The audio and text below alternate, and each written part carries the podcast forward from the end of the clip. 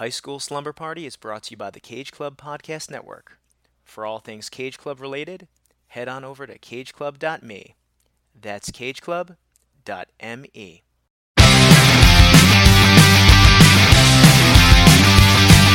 School is out and it's Friday night. I'm all wrapped up and I feel alright. Palo Alto, Malibu.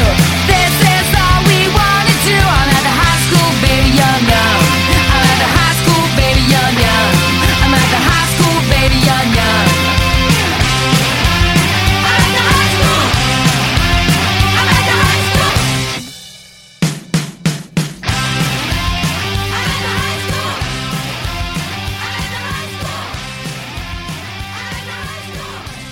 Welcome, my people from Manhattan, my people from Brooklyn, my people from Staten Island, my people from Queens, even my people from Dallas today, but a special shout out to my people from the Bronx.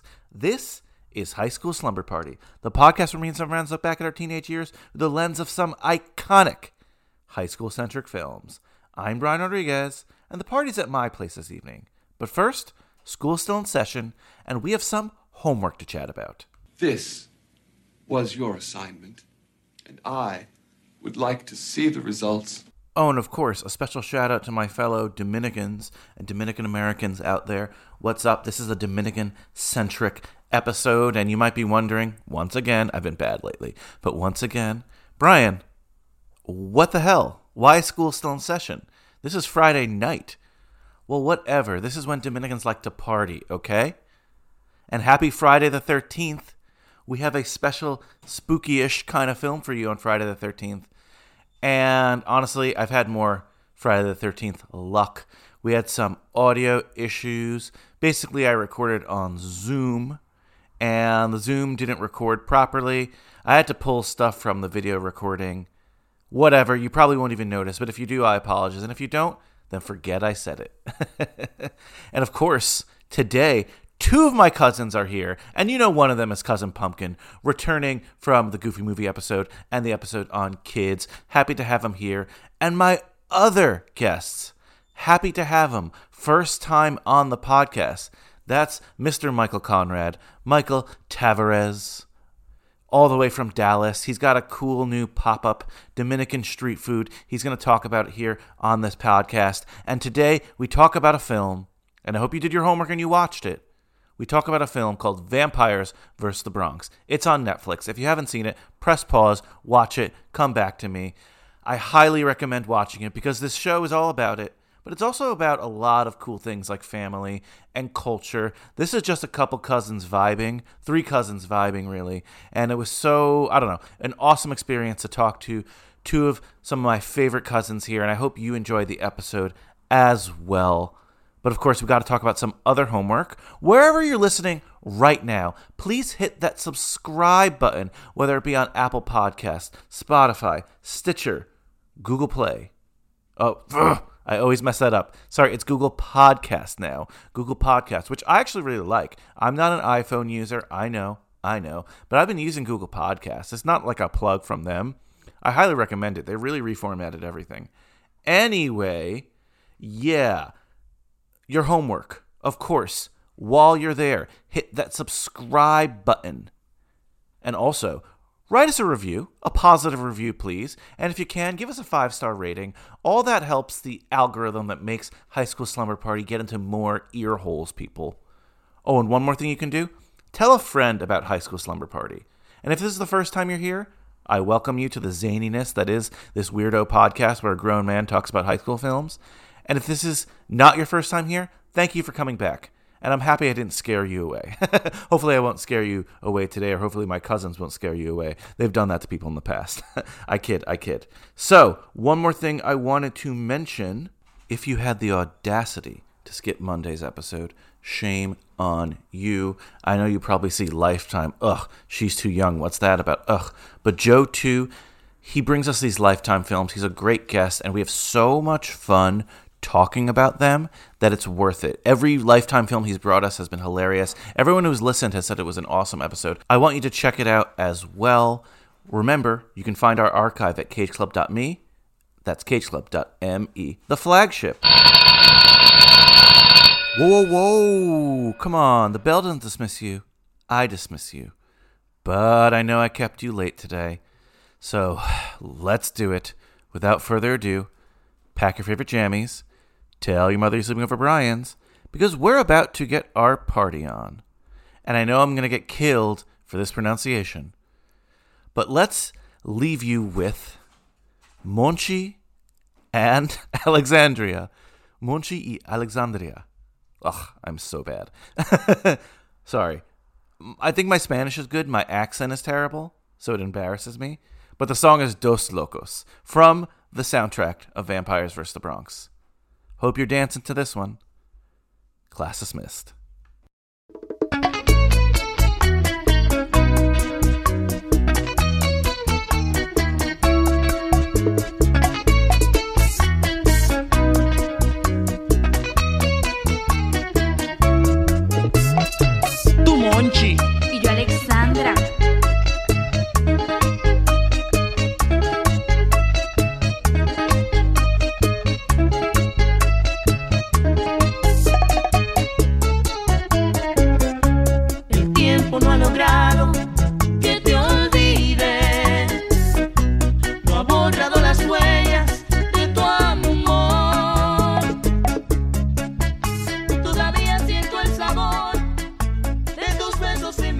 Is a happy episode. This is a little family reunion this episode. Uh, I'm really excited to talk this movie. Let's first talk to our returning guest. You've become fairly popular lately on the podcast, going by your pseudonym Cousin Pumpkin. So, Cousin Pumpkin, why don't you introduce yourself? Do you remember how to introduce yourself? Uh, I should, but I don't. I th- I think it's like what? It's the high school you went to. Your name, your high school, your high school team name, and graduating year of that high school. Oh yeah, come on, you guys already know me. It's cousin Pumpkin, Manchester, class of 2011. Go Hawks, always and forever. You're a popular guy in this podcast for a couple reasons. You've been, you were on our kids episode, but you were also on our Goofy movie episode, where we announced what tattoo. Well, we didn't announce it there. We had the runoff. Yeah, but yeah, you that are was, going that to. was crazy. the, the slumberers want to know, cousin Pumpkin. Have you gotten the tattoo yet? Do you have the, the Goofy movie tattoo that you promised uh, all my listeners that you would get? No, I do not have it yet, but take all your pressure towards Brian because I told him from the beginning I will put zero effort into this, You did say that. and it is all on him. So I don't even know if this man is familiar with this. But before we introduce you, I don't know if you know this, but Pumpkin agreed to all my listeners to get a tattoo for whatever they voted for for the film A Goofy Movie. So now he will permanently scar his body with something from a Goofy movie. Max says power line. So Yeah. I mean, I I have to applaud you for that effort for what you did for this show. You know, without further ado, though, we have a third guest. I didn't. I didn't know if we would make it possible, but we did. Why don't you introduce yourself, third guest? did you get the gist? I think I think I got it. I might miss something, but here we go. My name is Michael Tavares, West Hempstead High School, graduating class of 2005, I think. Damn, I haven't thought about that in a while. Um, We're but, getting uh, old, we're Let's getting go old. Rams. Rams. Rams. you were the Rams. What were Yeah, your I mean, colors? uh, gold and black. All right, I can respect that. You know, we're happy to have you on. We'll talk about the movie a little bit later, but when this movie first debuted on Netflix, I'm like, I gotta talk about it. I hadn't seen it yet, though. I kind of teased to the slumberers out there that it was something I wanted to do, but I hadn't seen yet. And you were one of the people, Michael, who came up to me and were like, not came up, messaged me and were like, "Yo, have you seen this movie? It's got a lot of Dominicans in it." And I'm like, "Fuck, we gotta do, we gotta talk about this movie." So we can't have a Dominican movie without Cousin Pumpkin. And then I said, You were the one who introduced it to me. So let's have a cousin reunion. So FYI out there, we are all cousins. So this is a this is gonna be a fun episode. But Michael, Pumpkin's already been on, so we're gonna talk to you a little bit a little bit more before we get into the film. First time guest, new guest, we always ask this question. What were you like in high school? What was your high school experience like? High school a little different than the persona you adopted in your later in your later years, first in New York then in Dallas. So tell our listeners what you were like in high school. I've been very curious to, you know, know the answer to the question. by the way, It's actually funny. Uh, yeah, a completely different person after high school and during high school. During high school, I would say I was more of a quiet person, not really out there like crazy, but everybody knew me. I had friends at all different cliques, but never really hung out with a specific group. It was just, you know, like yeah, they they knew me, I knew them, but I never really got associated with a specific clique. Maybe it's because uh, you know, growing up Dominican, our strict parents didn't let us do anything. uh, Yeah. school bell rings at 2.45 i had to be home at 2.50 so you know once i was let out of high school and went on my own things changed a little bit In what way? Uh, we we want to know. more active you know just uh, more out there you know i guess you know meeting a lot more people making a lot more friends trying to figure out who i really like to hang out with and yeah that's it Don't be bashful. Just admit that you were king of the New York club scene for years with your alter ego, Suave, and then later Suave died and Michael Conrad emerged. And Listen, listen. I was a prodigy of Suave, so I Oh, no. appreciated it. I love everything that Suave was about. some people say you made pumpkin, some people say you ruined pumpkin. It depends on the opinion. hey it depends who's uh, who's looking in the window Hey, all I say is look at my man today. I remember going to some of your uh, promoted club events back in the day, and yeah, you know, having a good time, whatever, and seeing Pumpkin as like a. I I feel like you were like a 17 year old. I was not 17. You were pretty young. You were pretty. I mean, I wasn't of age, but I wasn't 17. Maybe 18, maybe 19. I don't know. You were in the club uh, uh, as the youngest person there, and you're like checked shirt. You're like, yo, what's good? It was like, shouldn't you be in school right now, son? I was. I was in Suave school. he was he was actually in training you know before he was 21 you know he needed to see what life was going to be like at 21 but Yeah. you know he got that early training at suave masterclass You want to even go back to DR. appreciate you coming on for sure. But of course, your journey took you from New York to Dallas, and that's another reason why I wanted to have you on because, well, I mean, especially lately, I, I want you to talk about a little bit more, you know, that move to Dallas and maybe, you know, I don't know if people know out there that. Yes, there's a lot of Dominicans in New York. We're all Dominican, if I haven't made that clear yet. And you see a lot of Dominican culture. One of the few movies I've ever seen to show Dominican culture here in Vampires vs. the Bronx. A lot. Latin people are not a monolith, you know? There are Latin people everywhere, but they're not the same. Dominicans are mostly in New York, maybe Florida, obviously Dominican Republic. But there, there's a very small community in Dallas. But it's a community you didn't even know till recently. I guess, can you speak more to the Dominican culture you grew up with? And what was it like to move to Dallas and almost see none of that? yeah definitely so i moved here four years ago from new york you know started realizing that there is absolutely no dominican food here there was absolutely no dominican culture that i knew of um, I couldn't find anything, not even a you know, things as simple that we are used to, like a Dominican barbershop. Like you go to the supermarket, you can't find plantains. You can't find the stuff that we're used to. You know, that's just that's just there that you know took for granted. Now that I live here, that I have to search for or get it shipped in. Or, but what's cool is um, we started this pop up restaurant uh, picadera out here out of necessity for Dominican food out here because there is none. So I thought I was going to have to teach people that lived here how uh, Dominican culture is, what kind of food it is, explain to them what they were eating, etc. And that was not the case. Uh, the first event, there was a line around the block with a ton of Dominicans, and I was literally in shock. I was like, "Where do you guys live? Where are you hiding? Like, what is going on?" You know, and everyone's like looking and asking the same on the line. Everyone's like asking each other, "Where do you live?" Like, I didn't know there was other Dominicans here, but you know, the thing is, is that there really isn't a lot, but there are some, and they, we just all come together at this event that we do weekly, and it's been awesome. Where I started a food pop up, it's becoming more about the culture now, you know, about our Dominican heritage.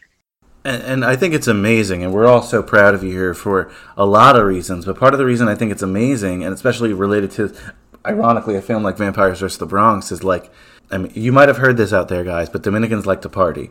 Nah. And like, whether it's in your neighborhood or a block party, or for us, I think it was like family parties.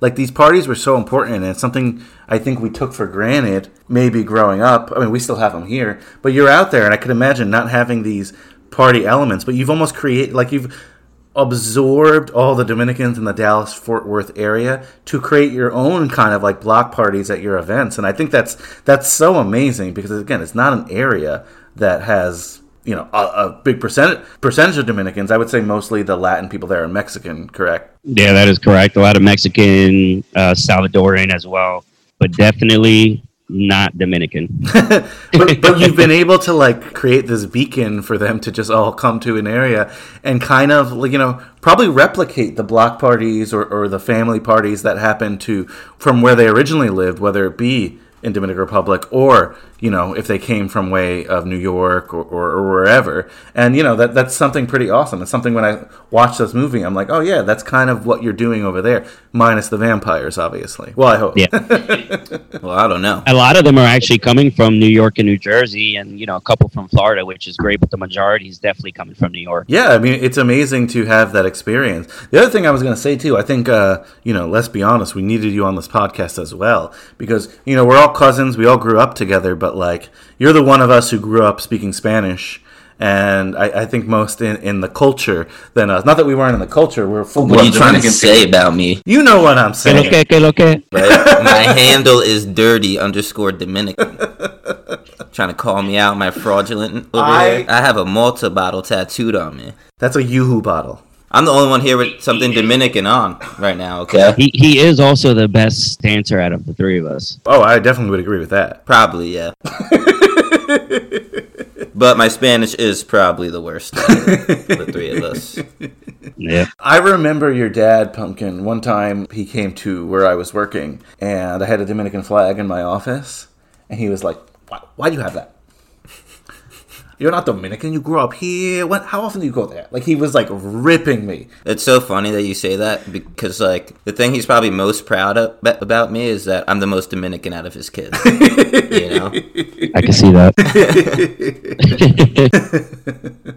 No, but it's a fun relationship with culture and stuff. But the two of you have to agree. I'll ask the both of you: How many movies in your life, like American movies, have you seen with Dominican characters? American movies? I would say, well, mm, no, this one. This is probably the Yeah, only one. uh, Like, Sanky Panky don't count. Yeah. Does Asuka count? Yeah, Sugar. I mean, Sugar that, that counts? counts. That counts. It's an indie film about a baseball player. Okay. Well, that one I saw, but I doubt, like, anyone else saw it. Yeah, what's that? Uh, no. Well, he wasn't a main character, but uh, that baseball movie when he Of course, another baseball movie. when he comes in and he's like forty, he's like in his thirties, and it's like he has the passport, and it's like I'm thirteen. It's just a piece of paper that just says I'm 13, and he's I don't like, know, but and he's funny. like pitching. Oh, gosh, That it was like like Bad a News Bears or something, or like bench warmers. Oh, Benchwarmers, maybe. Yeah. Yeah. Oh, yeah, yeah, yeah, yeah. I remember that now. Fast and the Furious. Come on, and you're on Fast and the Who, who's Dominican in Fast and the Furious? Um, gosh, they had didn't they have like Wisin and Yandel in like seven? No. Oh, did they? Yeah, they Oh, had Dominicans on. They had Romeo Santos like briefly in one, but Here's the thing: you guys are talking about like one Dominican in. Oh yeah, yeah, no, no. Like, There's now definitely we're talking a- uh, about the difference in movies of like what we're comparing New York to Dallas to, right? So I got one Dominican here, and there's five million in. in New York. You know what though? You could say this about Dominicans. I don't care what city we go to.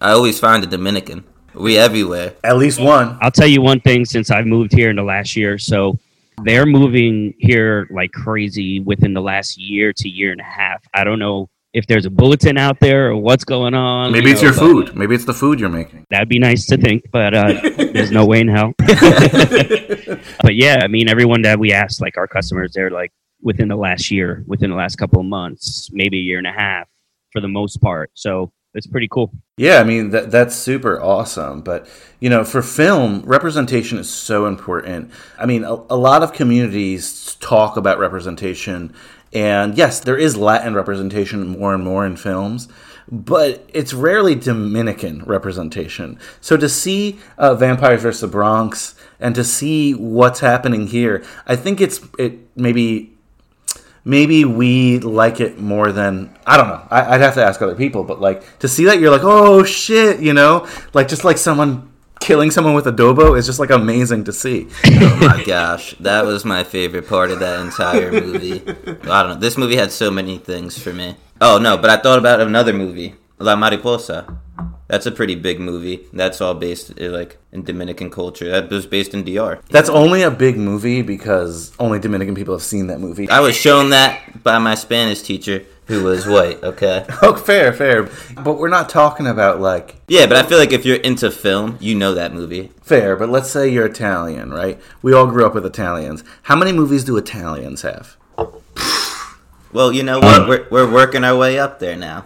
Hopefully, Italians have been here long. And no criticism to Italian movies. I love The Godfather. I love Goodfellas. You know, I love I love uh, Bronx Tale. You know, I'm not saying it's a bad thing, but it's nice to finally see as someone who loves films. I've film podcast, obviously. Oh shit! Here's a movie with Dominican people. Well, that's that's kind of the expression that I had, and as soon as I finished watching it, that's why I texted you. I was like, "Have you seen this yet?" it wasn't about really the movie. It was just like the way it started, and there was like one Dominican, and I was like, "Oh!" And it says Dominican. What was it? Dominican hair salon or Yeah, something like yeah, that. yeah. And then all of a sudden, it's like all Dominicans are popping out left and right. I'm like, "Wait, what's going on here?" Never seen this before in a movie, and this is on Netflix. Was it like also that for you with New York though? Just seeing New York, like being in Dallas, you know, for so long.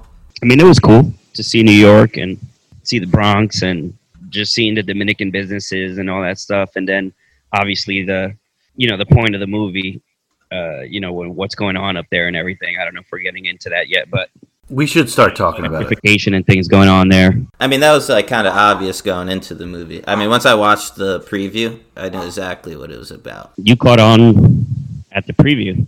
I didn't. No, took me a while. Like once once I started seeing the real estate, you know, company coming into play, and then vampires, and I was like, wait, the vampires are the people who are taking over our city. You know, where the Dominicans are taking over our businesses, gentrifying. You know, there's the metaphor. I don't know if it, maybe it's just because like it's literally happening in front of our eyes, like where we live right now, up in Inwood over here. I bet you. I don't know how many Dominican people listen to this podcast, but I bet you some Dominican people would be like, "Oh, what posers." Oh, I, I mean, I agree with. I mean, I wouldn't like. I don't know how I feel about it because, like, you know, I'm. You, I mean, you guys know me. I moved from South Jersey in the suburbs, and like the way you talk about Dallas right now and like Dominican culture and food and stuff, that was me for like 26 years down there by myself. You know. Like, let's be honest. Like, as Dominicans we are, we live in a pretty Dominican neighborhood. You and I, pumpkin. Mm-hmm. But I'm here on this Zoom call drinking a craft beer. You're drinking a White Claw. You know, right. Michael, you're drinking a craft beer. I've got a craft beer with a s- with a sloth on the. on You the know can. what? I feel like you can't really come at me. Would you be surprised if I rolled up a Presidente though? No, but I drink Presidente too. If it wasn't such a big Mets day, and I won't go into that, just it's you know not the time or place, but go Mets. I would be rocking my Aguilas jersey right now. And I get it. No, and you're proud of your culture. I'm proud of my culture too. But on the other hand, you know, you and I didn't grow up in the Bronx. Neither did I. No. I think the best way to describe it is we never told you this story. We went out to eat in our neighborhood, and it's like a a, a Dominican place, you know, kind of. And we ordered. Uh, the lady was explaining like what tostones was to us. Like she Oh was like, God. you know, it's it's uh, you know the green banana, it's a plantain, and then they cut it and they mash it and they deep fried it. So like after that, I was like, I have to order something in Spanish. I was like, let me get the maduro, like just out of spite. but if you look at us, you're not gonna think we're Dominican. Was the waitress Dominican? yeah, yeah, yeah, yeah. The establishment was Dominican, Anytime we go out to eat in and this our is own like neighborhood, this is like two blocks from our apartment. Well, that's funny. Uh, people do that to me. You know, I get I get a lot of Dominicans that that try to question me at my own pop up. Oh yeah, They don't believe I'm Dominican. And you trying to make money on our shit right now? you know how I had the name Michael Conrad?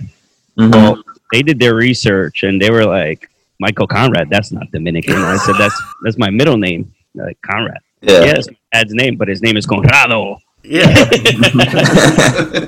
well, di- didn't someone advise you to, to go with Tavares? I had to put it up there. You know what I mean? Because they were questioning me. They wouldn't believe me. Like, all right, whatever. I had to pull out my New York license with my with my name on it just to show them. I think you look more Hispanic than the three of us. I mean, Brian definitely the least. That's easy. Me right now, no. But if I get a shape up, you know, clean up a little bit. Two things I want to mention from that before we get into the movie, because I definitely want to talk uh, about the movie. I, I do want to congratulate you for not just what you've done, but you just reminded me of something because what Bunk is referring to, I remember you sent me, you're like, oh, I just got these business cards, and it says Michael Conrad. I'm like, shouldn't this be the time that you actually use your last name because it's valuable? You're like, fuck. right? But if I ever changed that, wait, I'm looking at one right now. I did, I did. Nice, nice, good. Yeah, okay. but just to compliment you, I- and I want to make this clear to the listeners COVID, it's been a horrible time. We've all been in our apartments pretty much or, or our homes and trying to make the most of it. You obviously, you know, ha- have your job, you have your business, but while a lot of us were just, for me, drinking beer, recording podcasts, you actually took this time to finally accomplish your empanada dream. And I mean, 90% of this business, uh, 99% of this business for you was built during COVID. I know you always had talked about it when we were in Asheville. You were like, these empanadas suck. I want to make better empanadas than this. They But- did. They did. but Oh, yeah. I mean, you used this time, and not to make you listeners out there feel guilty, but you used the time when you were alone in your home to craft this business, and it's booming now. So, just congratulations on that, because I think all of us wish we took the time and and followed our dreams with it. You know, No, Yeah, definitely. thank you, man. I appreciate that. Yeah, definitely. I was getting bored. I'm sure you guys saw a bunch of my stupid videos and me trying to do stupid things. And, you know, one day I was just like, you know, this is the perfect time to finish this. You know, so I started messing with logos, websites, the whole nine yards, you know, asking you for a lot of uh, feedback as well. But yeah, I mean, took the time to make it happen. And here we are. I mean, it's been unbelievable couple of months you know, during the toughest time where other restaurants are closing, I was able to open one up. You know, essentially we're a pop up. Obviously, I don't have a physical spot, but the love for breweries. I don't know if you talk about breweries on your podcast a lot, but Not I enough. combine my love for breweries plus a passion of bringing Dominican street food to Dallas together, and it's the best thing I've ever done. And now meeting new friends and have a ton of friends that I never thought I'd have. yeah, I mean, it's amazing. I wish I could talk more about my love for breweries here. I've talked more about it on our sister podcast, my friend's podcast, Foodie Films with Kyle Reinfried, which you got to go on. You got to go on his show. Yes, I've been meaning to. Uh, this little lost for a couple months, and we now found it, so we will schedule that. Oh, nice, nice. Great. But yeah, I mean, the one thing I want to say about that is you better be saving some craft brews for me next time I go to Dallas because, yeah, I mean, I want some. I want to reap some of your craft brew benefits, that's for sure. Oh yeah, we definitely have some benefits, and you know we've we found new spots that either recently opened up or or spots that I haven't been to before that we've set up at that are definitely really cool, and I think you would enjoy. We want to do a live show in Dallas where, where where Cousin Pumpkin offers to tattoo himself with something else. No, no, no, no. And- see, well, yeah, see, yeah. now we have to start a whole. I started a tradition. Here we go. Anytime a cousin gets on, they have to get a you know a new tattoo for the show, and the fans got to vote. No, I want you to get more tattoos. I want you No, to. no, no, no, no.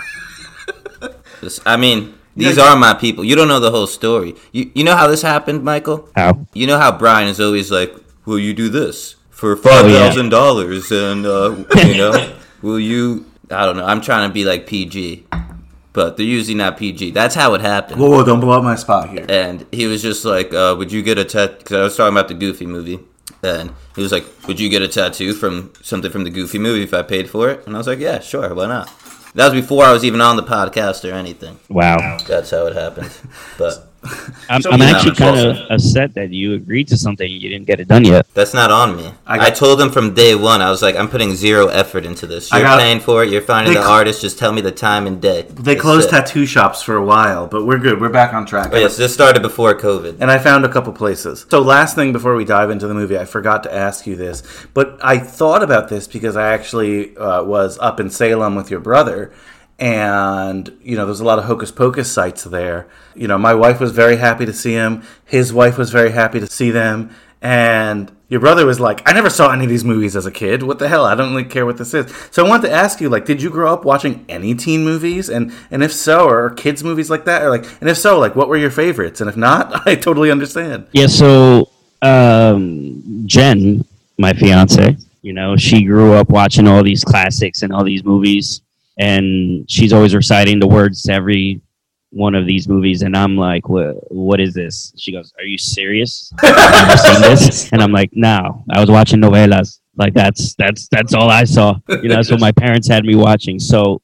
Yeah, no. I mean, I don't have any experience with uh, those childhood movies everyone has. I figured. I figured that's kind of my Yeah, I have that same thing with like music. If I didn't grow up where I grew up, I would definitely know way less music. Like Saturday mornings, they cleaning the house, Spanish music is blasting. I wouldn't I wouldn't know like any classic rock, like ACDC, Queen. I learned that all like after high school. yeah, same here. So I, I think the the moral is the three of us we can get along in every American style conversation or whatever. But at the heart of it, you know, we are Dominican Americans. We have our culture, and that's the culture we definitely learned first in all our lives. You know, to varying degrees. So that's why seeing this movie, Vampires vs. the Bronx, was just again, I was so happy watching it for so many things, and I can understand why some people might not be fans of it. Maybe they don't get everything. Maybe they do. I don't know, but it's definitely something I wanted to talk about with with Dominicans. You know, Yeah. See, I don't know if I would be that attracted to the movie if I'm a not from New York or b not Dominican. right? I feel like you might just feel that way because we're older watching it now. Like Yeah, I feel maybe. like if you I were mean, like a teenager, but what's the difference from like? You, well, you didn't watch them as a kid, but like you, you obviously watched a lot of teenage movies as a kid that assimilated more towards American culture and. But I still grew up in American culture. Yeah, No, I'm, s- I'm saying essentially, she's not Dominican, and uh, her take on the movie was that you know she goes, "Oh, that was cute," you know. So that's not my explanation of the movie. Like I was more hyped than her because I was like, "Oh, look, That's fair. So, bunch of Dominicans everywhere." That's fair. so let's talk about, a little bit more about the movie. Every week I read the back of the VHS, back of the DVD, but this is a Netflix movie. I got to read the Netflix summary. And notoriously, Netflix has the shortest summaries for anything because I want you to watch a trailer. But look at Netflix next time when you want to watch a movie and it's like a girl goes into a cottage, you know, and like, that's what it is. So here's the uh, summary for Vampires vs. the Bronx via Netflix. Three gutsy kids from a rapidly gentrifying Bronx neighborhood stumble upon a sinister plot to suck all the life from their beloved community. Yeah, that's it. No, That is it. Yeah. Remember, remember when you used to buy like a, or get like a tape or a DVD, and there was like Yeah. five paragraphs or something? Yeah, they don't do that anymore. FYI. so, uh, in terms of this film, just a little bit of background. Obviously, it came out this year, 2020. I want to talk a little bit about the director. I don't know much about him, but I looked him up. Um, his name is Oz Rodriguez or Osmany Osmany Rodriguez. Osmany. What a Dominican name, right? that's the first thing I thought when I when I read his name. So he's actually a Dominican director and uh, for SNL and a lot of TV stuff, which is rare to see. You don't see too many Dominican directors for TV. So this movie was produced actually by Lorne Michaels, who is the famed producer for Saturday Night Live. Which is, you know, like I said, pretty amazing that you get like the backing of Lorne Michaels. But you could tell that he has some Hollywood backing. This isn't like a straight up, just random independent film like Pumpkin you were showing me. They showed a film on Dyckman Street the other day that was like a Dominican horror film that like that was straight up I'm still upset we didn't go. I didn't know. I had a wedding. I had an excuse. But you had no excuse. You're the original hipster. You're supposed to go to those things. No. I didn't even know. Okay, you told me, so you're the hipster. But yeah, it was cool to see like Lorne Michaels back something like this, and I'm curious if uh, Oz Rodriguez here is going to get some more I don't know opportunities to direct things. I'd love to see it because you know this was a film for Netflix that they released Halloween time. I hope it did well. I'm not too sure, but again. Cool to see. Cool to see got a Netflix release because let's be honest, it's COVID times. But if this movie went into the theater, I don't think anyone's watching this because it wouldn't have gotten released in too many things. But for the Netflix release, come on, everyone has Netflix. So it was cool to see that. And I hope people who have no idea what the Bronx is even like watched this movie. And for the record, the three of us don't live in the Bronx, have never lived in the Bronx. You and I, Pumpkin, live what? 10 blocks from the Bronx, maybe?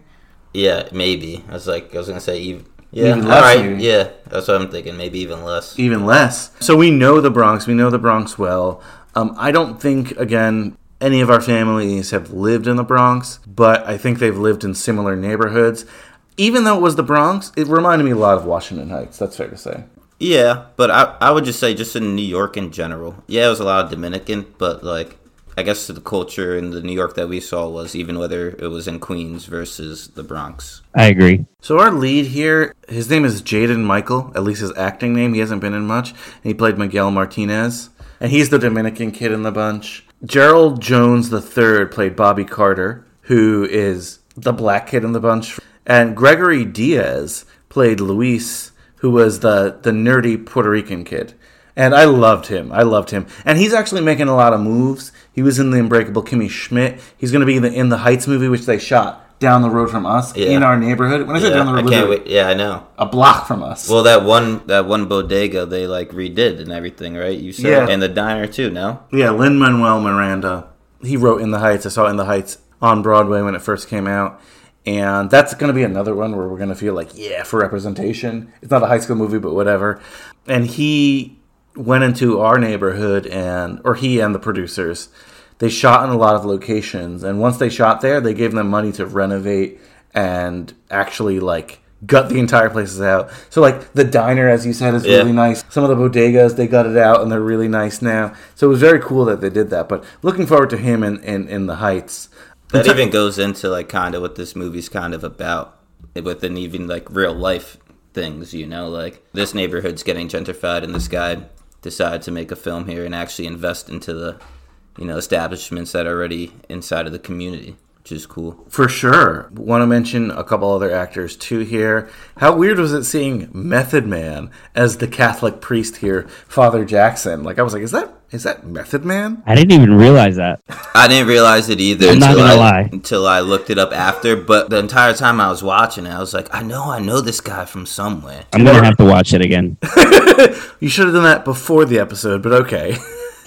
yeah, so so Method Man is Father Jackson, the priest here. Coco Jones is making some moves these days, and she plays Rita, who's like the Haitian girl that they're into. Oh, I loved her. No, she was great. I definitely agree. Um, in terms of other famous people, I know Shea Whigham, who plays like he's not the vampire. He's like what do they call it? Like a surrogate vampire. I forgot what they ex- exactly call it here. Oh, he's oh gosh, I, I know you're talking about. Damn, he I runs the name realty company for that. Yeah, them. he like his role for the vamp. He's the human. yeah, You know, he goes out in the day for the vampires in exchange for they were gonna make him a vampire. Yeah, and he uh, Familiar, that's the word. He was their familiar, right? Good memory. And he's been in a ton of stuff. I remember him from Boardwalk Empire. Sarah Gadon plays Vivian, who I think is great. Who's like the, the the white girl in the neighborhood who moves in, who ends up being queen of the vampires. And for me, who stood out on the adults, and I was kind of shocked about this, but but Mero, the kid Mero, you know, from from Desus and Mero, uh, the talk show. Like I only saw him as like a guy in that talk show, but he he was Tony who owned the bodega, and I thought he was really good as that bodega owner. He reminded me of actual bodega owners. No, yeah, I loved him in that. And plus, I thought I only I thought I only knew him from YouTube. And then really quickly, Michael, you alluded to this scene, but we have this opening scene at like the Dominican hair salon, and it's a great opening. But it's actually Zoe Saldana. Again, people shit on her for various reasons, but I don't want to talk about it here. But like for High School Slumber Party, she's been in high school movies since she was in high school. She's awesome. Of course, I think a lot of people know her from Guardians of the Galaxy. She's probably the most bankable with Michelle Rodriguez, the most bankable like Dominican actors in American film we have. And for her, Or you be said like, bangable. no, no, no, bankable, not I mean, well, bankable. Like she's in a lot of a lot of stuff. And for her to be like, you know, I'll give a little bit of my time to have this opening scene. It's so great. And I know you guys are not big horror film people, but this is a great trope in horror films. I think back to Scream. Drew Barrymore, who is the most famous person in the film Scream, she's just in the first scene and she gets murdered. So Zoe Saldana is kind of playing that Drew Barrymore role where it's like this is the most famous actor in your movie and she's gonna be here, and she's gonna get killed in the first scene. So you're like, oh shit, you know we're in for it. So I thought that was awesome. This movie pays a lot of homage to horror films in the past, and the three of us I know again are not horror film experts. No. So we're not gonna be able to break it down like, oh, that scene was. But I from thought this. this film was more funny than anything. Well, to me at least. I really didn't know what to expect. There's a lot of horror films that are like this that are just more horror comedy. I've seen a bunch of them. This is certainly a horror comedy. This is not like, oh my god, you're supposed to be scared. But it probably goes back to like the SNL days with the director and stuff. That's too, for you sure, too, yeah. The writing's coming from a comedy place, definitely. It did take me on a roller coaster though. Like it was just like funny, and then all of a sudden it was serious, and you know it had a meaning to what was going on, and all of a sudden it got back to funny. So, but I liked it. It's very typical of horror, film, like especially horror films like this, to do that. I'm laughing. I'm like, oh shit, laughing. Oh shit, back and forth. Yeah. But right on, right off the bat, and I texted you, I'm like, Pumpkin, did you watch this yet? Because I'm like, Pumpkin's gonna like this movie because we get some que lo que's early on. I'm like, oh shit! Like while they're going through the neighborhood after that great, great, as I said, that salon scene where she's like, oh, you know, they offered me a lot of money, so I took it, and they end up killing her. By the way, Yo, she was so flirty in that scene too. Hey, she was getting that money. Like I had the subtitles on and they didn't even translate all the way. She's like, "Oh yeah, come to my room, like like my bedroom over here." Like that was great because it showed like th- their scheme early on that it's like hey let's buy these places out let's offer them a lot of money and before we actually have to pay them let's kill them which is yeah, great. but real quick though, I mean, I guess we all have the same family. Be- well, besides our other halves of our family, but she's like that aunt or like uncle. You know, we all have one of those that are like, "Oh yeah, I'm getting out. I'm getting my money. I don't care." like you know, she was that character. yeah no and i liked it it was real but it was also funny you know she was playing it up to like 11 uh, she was playing it up to the highest degree you can have really quickly too when we see the whole save the bodega campaign and we're meeting our characters when i was like oh pumpkin's gonna love this movie when they when they go into the bodega and he starts talking about the sammy sosa bat Yo, at that moment, the moment that I saw Sammy's picture on the wall, I was like, "Oh, that's it. They got me." I cannot give an unbiased opinion about this movie. you have Sammy Sosa's bat. Like, I'm not. Should I save some of it? Like, because that that bat plays a, a pivotal role in this movie. it does it does You know, and the adobo. Oh. just for you guys out there, just so you know, I have a salt shaker, a pepper shaker, and an adobo shaker at my house. That's how much I love adobo. really quickly though like the sammy sosa thing sammy sosa if you're not a baseball fan out there you probably know sammy sosa but if not he was like a dominican legend growing up he hit uh, so many you know home runs broke the home run record for major league baseball of course mark mcgwire did it too and then barry bonds broke it but to have a dominican in the conversation there was amazing and now as they bring, That bring was a up big race, though. That that him and Mark McGwire. Yeah. had. that was just a big American cultural thing in general. Him versus uh, Sammy. I remember that being one of my biggest, uh, earliest baseball memories. I remember being race. I remember being in Washington Heights with my dad. That must have and- been huge. Then. And Sammy broke the record. There. Oh my God. They were pouring out of the I was apartment, like, the streets must have been insane. going crazy. Absolutely. Of course, a little bit of, of it is tarnished by the steroid scandal, but we won't I would get. say even more off of uh, Count Dracula over there or whatever. well, yeah, they even mention it here, like Sammy Sosa, dark skin, and now you know, I don't. You know, I don't want to get into this too much, but I'll, I'll post. I'll post the picture. Listen, li- your fans already know. When you're on with cousin Pumpkin, we talk real. We talk real talk. I, I, why am I even? We talk real shit over here. You know, we've talked it all already. I, I've know had you might be surprised over there, Michael, but you've never seen the movie Kids. When you saw Kids, that's it. We broke the seal. It's true. It's true. So yeah. So basically, he's like dyed his skin now, and they even mentioned that he looks like a vampire now, which I thought was hilarious. But seeing that Sammy Sosa bat, like in my uh, dad's house, um, for a while, it was in like a main area. Now it's moved to the attic, but the attic is a pretty finished attic, so it's not a disgrace or anything. There's a Sammy Sosa signed jersey. But how do you feel about that? Like, What? like even seeing in the movie, I was like, oh, maybe now I could go get a Sammy Sosa jersey because I know you probably don't have a lot of Dominican people that listen to this podcast, but he it's such a like cultural thing, such a divide. What he did, like not even what he did, the way he went about what he did, and how he still denies what he's doing. It's tough. It's tough. The whole skin changing thing is tough. It's like the Dominican Michael Jackson saga. We'll put it that way. Yeah. But, but like when you go to Dominican Republic for like ten years, if you were in the capital, it'd be like, oh, that's Sammy Sosa's house. Everyone talked about it. Like knowing Sammy Sosa, if you met Sammy Sosa, it was Bigger big than the deal. president. Oh, 100 percent. People thought that he was going to run for president, and you know what? He would have won. There was a time when he, you're absolutely right. Sammy Sosa would have won the Dominican presidency, and no one would have batted an eye. He would have been their Donald Trump. You know, like, oh, Donald Trump's going to run for president? Ha ha ha. What, Sammy Sosa ran for president? And he would have won. I guarantee that. I mean, I don't know if other governments would have allowed it, but How they, oh, maybe like invade or something. we won't get ge- geopolitical on this episode. But in terms of like just the opening to this, it had me hook, line, and sinker because I love dominoes and they were playing dominoes, and I'm like, oh shit. Like, I could watch the last scene of this movie like on repeat. we'll talk about the last scene when we get to it. Any any thoughts you had, Michael, on on these early scenes of the movie? Well, that's that's what got me hooked. Is you know those those early scenes. Like I said, I may be biased because I'm Dominican, and I was just my eyes were just like wide open because I I actually didn't read the description. I just saw the Bronx. I wasn't too attracted to They got the you in New York. vampire part of it. I know some people are big vampire movie fans. You know, I've never been there, but I saw the Bronx. I started watching it. I saw the Dominican this, Dominican that, and you know, I was like, "What is going on here?" You know, so that it caught my attention. All those opening scenes, like the dominoes uh, and everything that you said, the Dominican salon.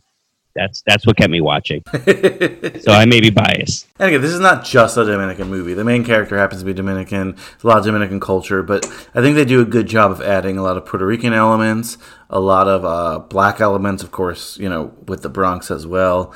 Um, it's like Bronx diverse, Haitian right? elements, Haitian, yes, for sure. Um, all the cultures you get in New York.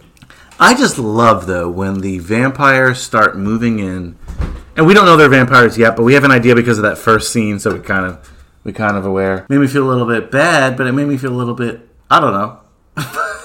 it was hilarious because the things that the the vampires, which to just look like white people, are asking and saying is just so funny because it's so like gentrification, so Brooklyn, like oh wow, I'd love to come to your party, and eventually later like oh I'll ma- I'll make maple scones for your block Well- party, like They were definitely over the. Excuse me for my uh, my terminology, I guess, but they were over the top with the whiteness for sure. They were trying to drive the point home. yeah, I don't disagree with You that. know? I was definitely trying to make a point. honestly horror films and i've seen a lot more with this podcast they take things again to to 11 they try to be like really fun with it um, one of my favorite things where like so they're trying to redevelop the bronx and they have a lot of properties but the main property is an old courthouse they call it hashtag courthouse h-a-u-s I'd even notice that. yeah courthouse so like Didn't see that either. but think about it. Like if you're trying to resell something, that is a perfect name. I know,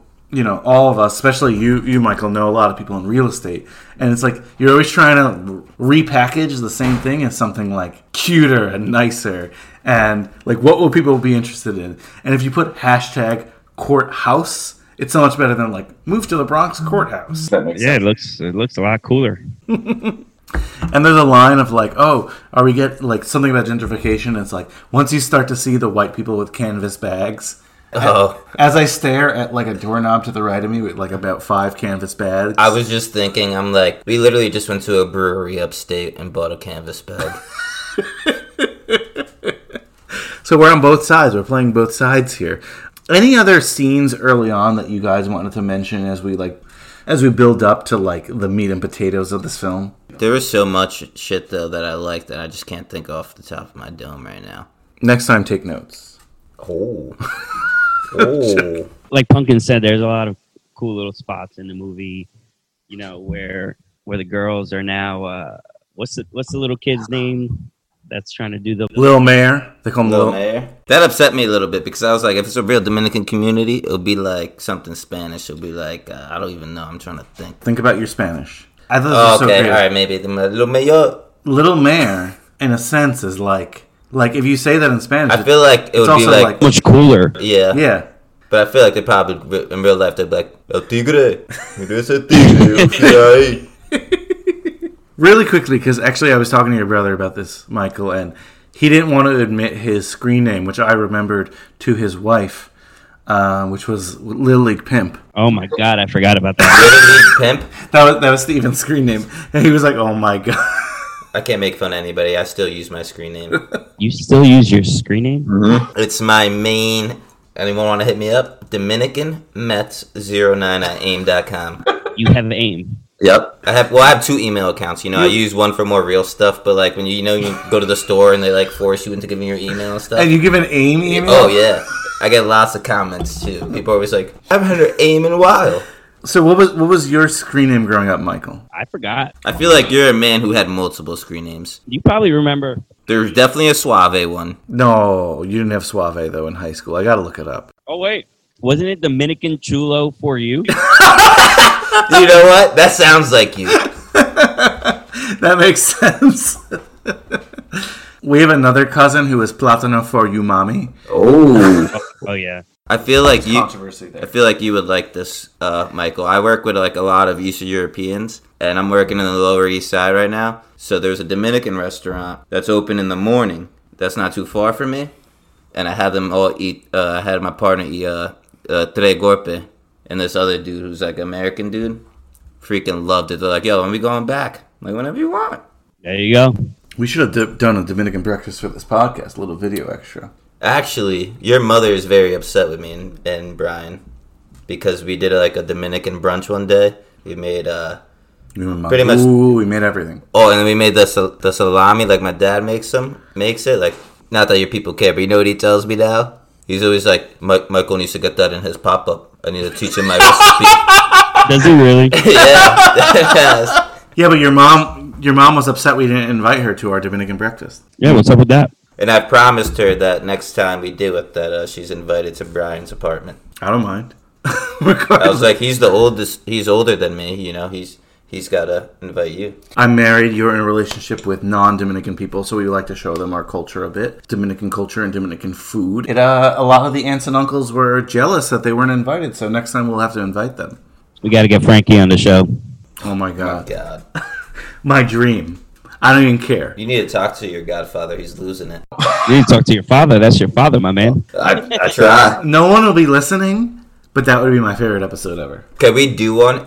Don't even post it. Just do one for us with him.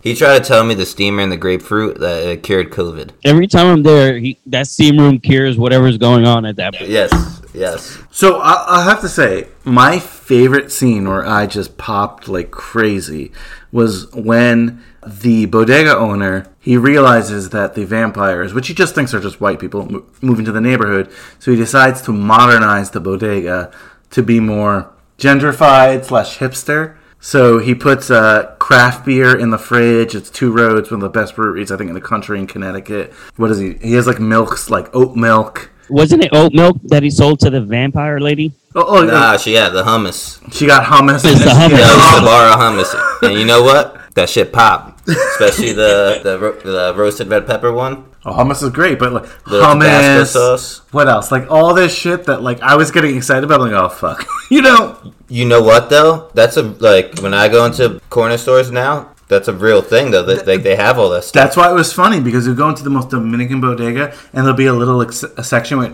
organic food, which is hilarious. But the beer thing really got me because again, as a craft brew guy, it made me feel like an asshole to be honest with you because I'm like, oh shit, he sells Two Roads Brewery, and I'm like, ah, fuck. it's a joke. Um, I love when he's talking to her a little bit later in the film when he, he's like, oh, we got everything you want. We have kale. We have another kind of kale. Yeah, that's it's crazy. I mean, that's where you start realizing like this whole thing's about gentrification in the neighborhood, right? We have a supermarket near us that's like a pretty Dominican supermarket, but they open the entire back room for like the rarest craft beer you can imagine. It- Oh, yeah. it's It's like it's like a, like a legit. You know, Michael, you worked in them. It's a legitimate Dominican supermarket, but the back room is like craft beer from Europe. And like, how did you guys get? And I go there and I'm like, oh, you know what? I'm gonna go here for the beer. Yeah. So they got me. Even better than that, the place that sells to all the bodegas, we have like a beverage depot right in, in our neighborhood. They have literally everything you could think of. Yeah, that's where you get your uh, country club. Oh yeah, 24 case glass bottle country clubs. I need some shipping of that. yeah. How much does that cost to ship? I'll ship it to you. Do you know how much it costs me to get that here? How much? Well, I can't disclose that, but it's a lot more than what it would cost. No, I would imagine, of course. You course. guys. Honestly, I feel like it would be shorter to fly straight from DR. Fly it. See, this is what you guys don't realize. 'cause You're in New York. I can't even fly to DR. I gotta fly to Florida. Yeah, to because the community isn't big enough. to go to DR, or fly to Florida to go to Miami, DR. yeah. But if the if there was enough people that were wanting to go there from you know Dallas, they would make that. It'll get there. Punta Cana, maybe, but like you can't fly to the Dominican Republic. Yeah, that's about it. You starting the trend out there. Don't worry, we're gonna have Suave airplanes in the air going straight to Santiago. Suave, suave air. We'll get you as Yes, smooth, we're getting get you there there. as smooth as possible. and I'll be flying them. Suave, yeah, I do not trust Suave Air. Suave Air, like we'll get you for the after party. Everybody gets a shot when they walk in. I love the relationship they build with the bodega owner, and they make it pretty clear that like their parents are working, so they spent a lot of time in that bodega.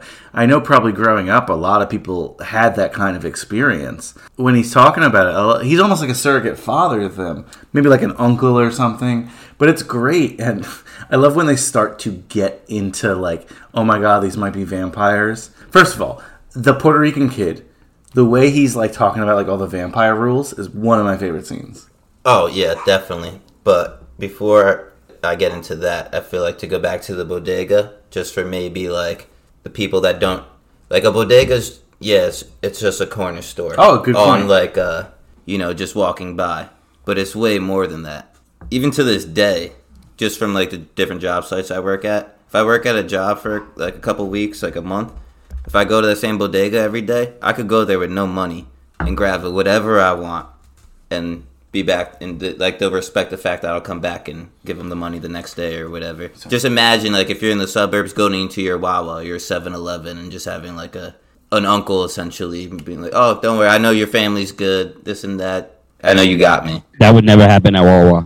I know, but I'm, I'm saying for the people that don't understand, like that that exists in every bodega in the city. Bodegas are such an amazing experience. You're right, Pumpkin. I'm glad you brought that up because, like, I take it for granted that people don't know what they are. Michael, you think do people in Dallas know what bodegas are? No, Really, I'd be surprised that there's no like um like Mexican type of. But they're not called that, right? No, corner no. stores where they don't have bodegas here, man. You know, that's something that you guys definitely take for granted. No, you can't walk out of your apartment at three in the morning and go grab a bag of potato chips and a soda. No, you can't do that here. You know what I mean? Like you can't hang out in the bodega and grab a presidente from from the fridge and talk crap with you know the guy that works there. Yeah. You know, or, or meet people. No, it's just it just doesn't exist here. like literally those scenes of like when they're playing dominoes out front of the apartment. That's everyday stuff up here. Like I see that every day. Even like when I was working in the Bronx, it would be like on a Monday and people have hookah sitting on the stoop, music blasting, and not even just like young kids, like old ass ladies and old ass men and shit, just having a good time partying on the stoop. I gotta be honest with you, not enough hookah in this film. Yeah, that is true. If they're gonna modernize it, they need people walking around with hookahs. Because in Right. our neighborhood, literally, I've seen people cross the street with lit hookahs, and that's just mind-boggling to me.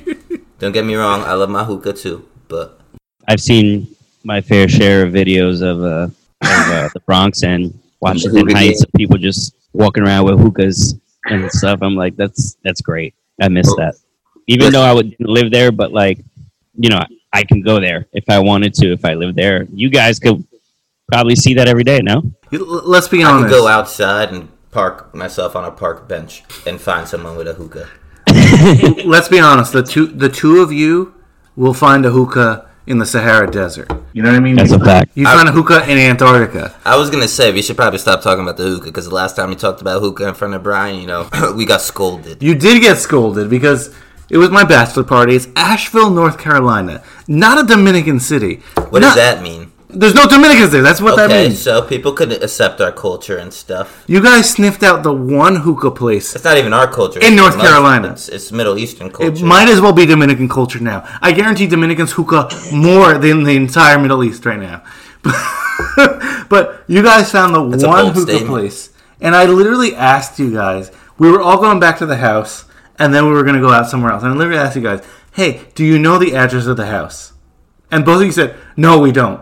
Yeah, That- but then you would have told us, and then I would put it in my phone, and then yeah, we would have okay. known. Both your phones were dead, if you remember. Listen, we have homing beacons. We always find our way home. You would never have found your way home. Yeah, we would've. I would have got scolded by Michael, your wife, and Pumpkin, maybe your girlfriend, maybe not. Aw, she wouldn't have scolded you. She probably wouldn't have cared. But we would have smoked hookah. Yeah, exactly. That you got. I would would have have came back with a great Back? story. back. You wouldn't have found your way back. You'd be, you'd still be in the mountains of North Carolina today. That sounds like a challenge to me, Michael. Next time we all hang out together. In the mountains of North Carolina. Nah, we're just gonna disappear on Brian, and we'll, we'll show you. We'll find our way back. I'm not getting blamed for your for you being lost in the South because you wanted to find one hookah place. Worse things might happen. Yeah, no, I'm glad you brought that up though, Pumpkin, because Bodega. Not a lot of people know. Bodega is just a corner store, you know, that sells everything to like the wee hours of the morning. But there's so there's so much more of a family community and aspect Very much towards, so. towards it than like anything else. So the two things that happen in the bodega that I love is when that one, the one kid again shares his vampire knowledge, and every horror film has to have a kid who knows more about what's going on, right? Where he's like, "Oh, you know, you can't vampires can't enter a home unless you invite them. You got to stab them in the heart with a stake. The holy water, the Eucharist. Oh my gosh! You want to talk about previous scenes? The one scene with when they're in the bodega, and he's he's like the Jesus crackers that you give him. He's like, "What are you talking about?" and and uh, the bodega owner's like, "You heathens! You need to go to church more often." Because that's just just just like a older like Hispanic person to say to a younger person thing, you know? It's true. It's true. and the other thing I love there is when he shows them Blade, and then they're watching Blade and they're like inspired by it. Mm-hmm. Like that's awesome to me because Blade is vampires for years were just like European people. And Blade comes around, the comic book, and then the movie, and it's like, oh shit, Wes- Wesley Snipes is a vampire who kills other vampires. Blade's a big deal, and the fact that they're like bringing that back, and they're, they're like so inspired by it that like eventually like the mom is mad that they watched it there. Yeah. Well, I was about to say that. I was like, somehow the Dominican mom knew about Blade. If you ask my mom, your mom, and your mom, they would not know what Blade is. None of our parents would know what Blade is, but you know what? What would, what have happened? You- That scene when uh when he's running out his apartment building, the mom pops her head out the window. You didn't clean your room with your dirty ass underwear. that was our mom's. That's our mom. Yeah. That's so The only true. difference, I might have had like something flying out the window. Facts. They talk about chancletas here. They don't show chancletas here. If you want a true Dominican story, someone, someone's gonna get whacked with a chancleta. But I respect the final scene and like the. That's all I'll say. As the neighborhood is getting gentrified, which is really vampirified, because again, if I haven't made it clear, the neighborhood's only getting gentrified by vampires who happen to be white. But I, I think they're at at a certain point they're going to induct non-white people for sure. But as the neighborhood's getting gentrified, there's a lot of like cool New York things that I think people don't realize. I mean. Something's funny, like a butter store is going to open up, but like there's also like a Van Leeuwen ice cream truck, and anyone in New York knows like Van Leeuwen is like the popular vegan ice cream that's around instead of like the the typical what Mr. Softee truck or something. Listen, don't sleep on Mr. Softee. I love never Mr. had Softee. Van Leeuwen. I didn't even learn about this till the other day. That's how you know I'm not a real New Yorker. I eat Speaking of Mr. Softee, I just freaked out the other day. You heard one? Mr. a Softee truck here. No with the song. Literally Yo, everything. when I was I like, pictures. I felt like I was a kid again. When- I was like, wait, what is Mr. he doing Softee- here? Is he lost? sometimes, yeah. Well, because you you got to understand, you guys grew up over here with Mr. Softee and all this stuff.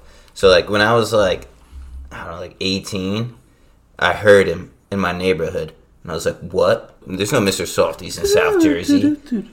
And I literally hunted him down. Me and my boys were on our longboards, and I was like, "Yo, we gotta find this Mr. Softee," and hunted him down in the neighborhood. Long Got myself. Imagine seeing it in Well, Texas. That's insane.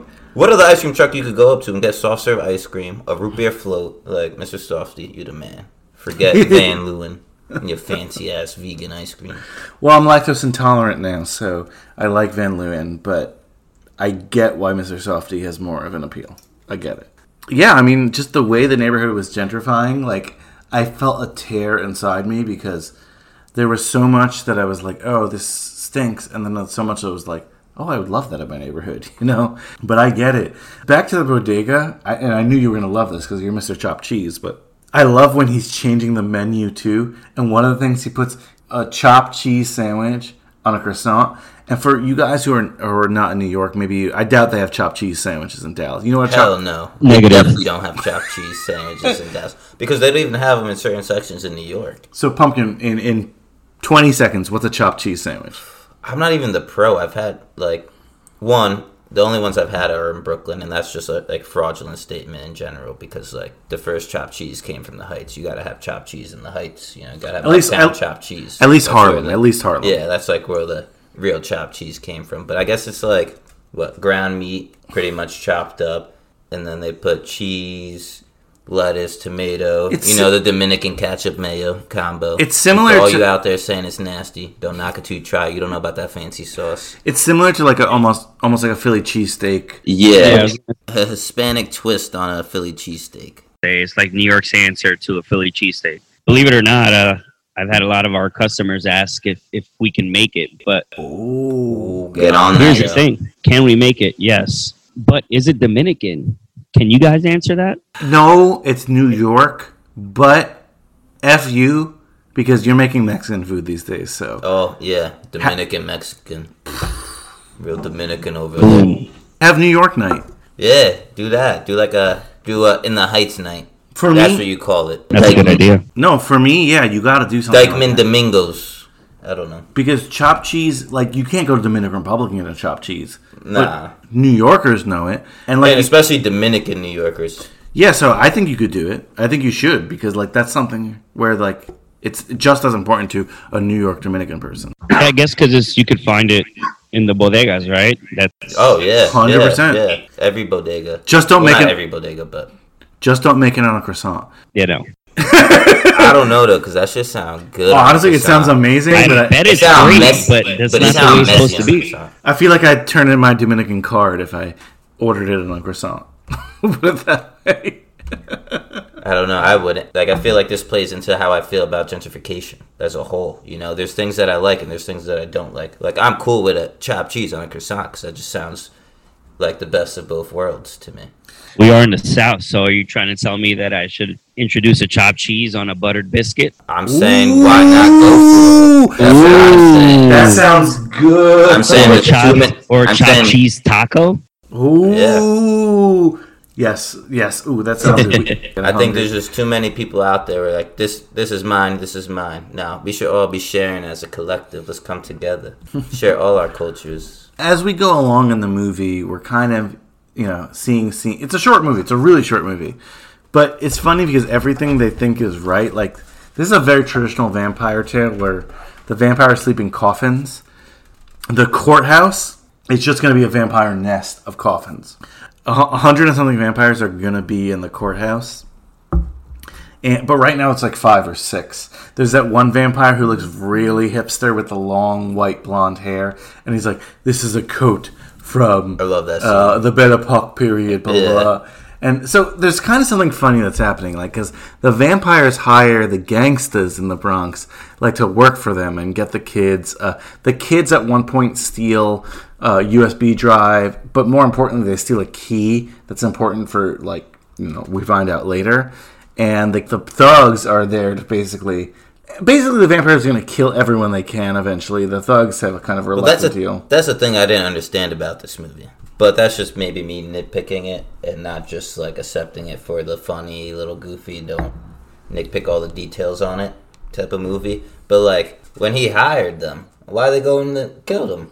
I think they were going to kill him anyway. But there's a scene where they all like they sh- they shoot. You're saying there's like a shootout, Yeah. and they end up killing. They try like the thugs try to kill the vampires, and the vampires basically don't are impervious to regular bullets, so they get up and kill the thugs. You know, there's an earlier scene too where the vampire, one vampire kills that one Slim, I think his name is. He got like the Oh custom yeah, mixed Slim. jersey. yeah, yeah. I like I like that scene, especially when he's like um, when he when the vampire's talking about his jacket, like what you were talking about before, and he's like, honestly, I liked it. That's like New York, like and just street thing for somebody to say. It's true. It's true. That's like the typical like almost New York response, like when when a guy's like hollering at some girl in New York in the street, and then they don't want to, you know, the girl's not, you know, responding back.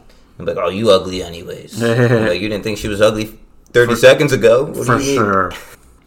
Basically, like what ends up happening in this film is the vampires take over. The obviously the cops seem to be in on it, or not in on it, but at least like don't believe the kids, and, and it's it's a whole melee of crap because the kids are uh, in a lot of these films like it reminded me of like the Goonies or even like Stranger Things.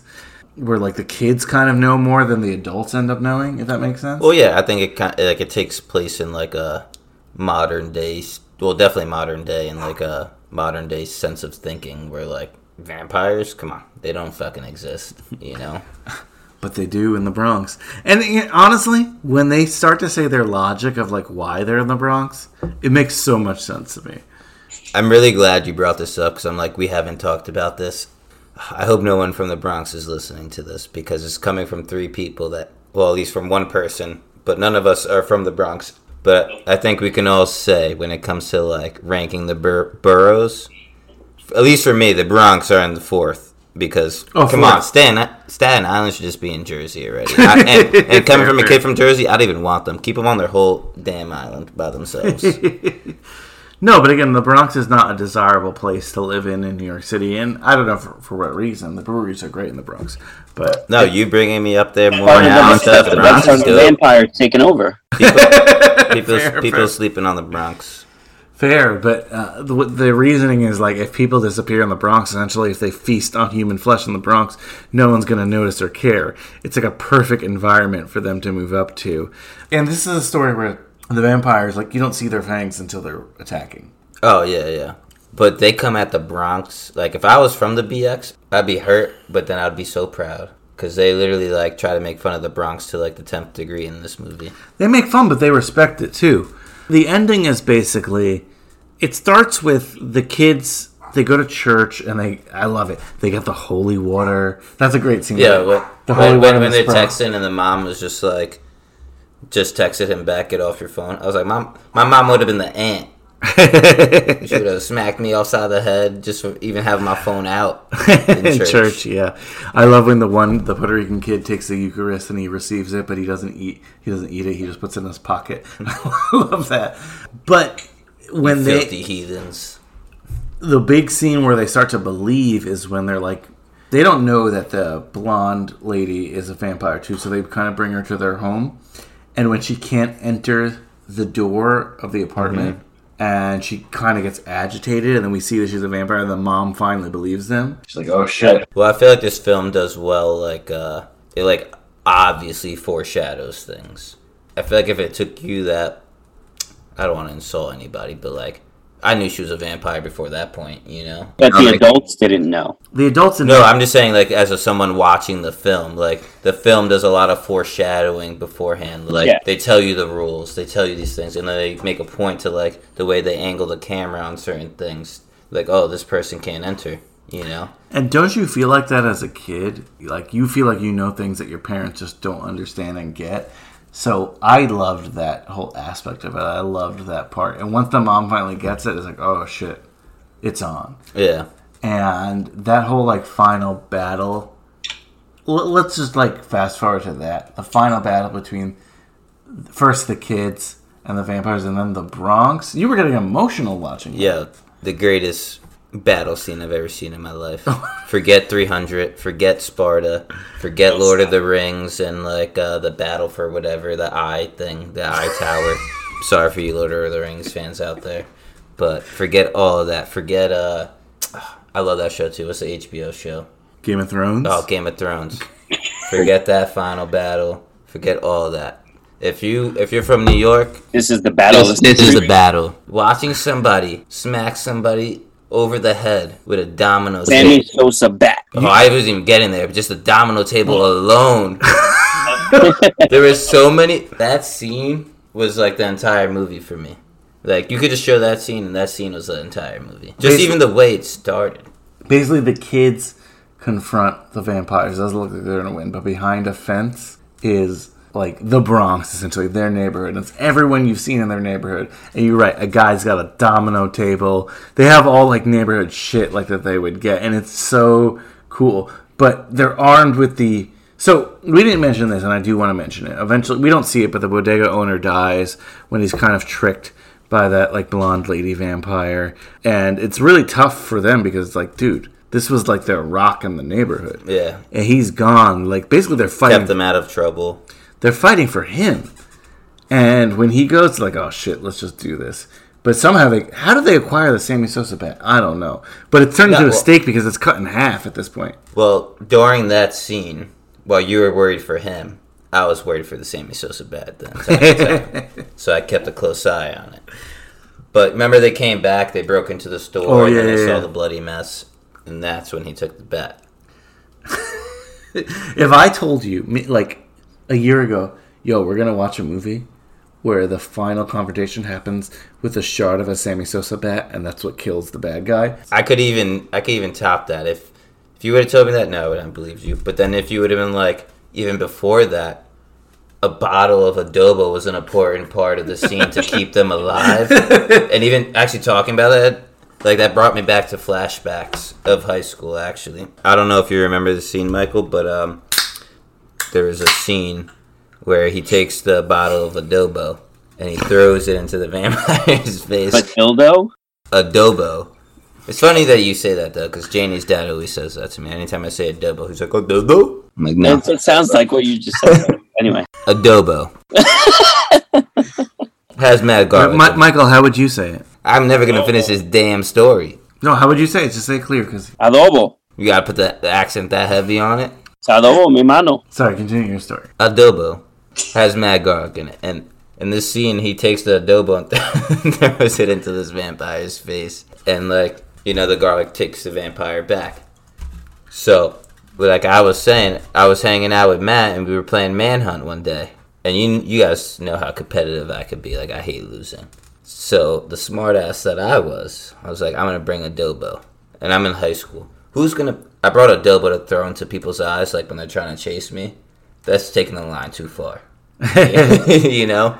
But karma got me because I started running away from somebody, and I just I took the adobo out of my pocket. I'm like I'm doing the cap, and I'm running, and my arms are up in my air. So as I took the adobo out, and like the person's behind me, I want to throw it behind me, and my arms flinging up, get the cap off, and I just completely throw the adobo straight into my own eyes.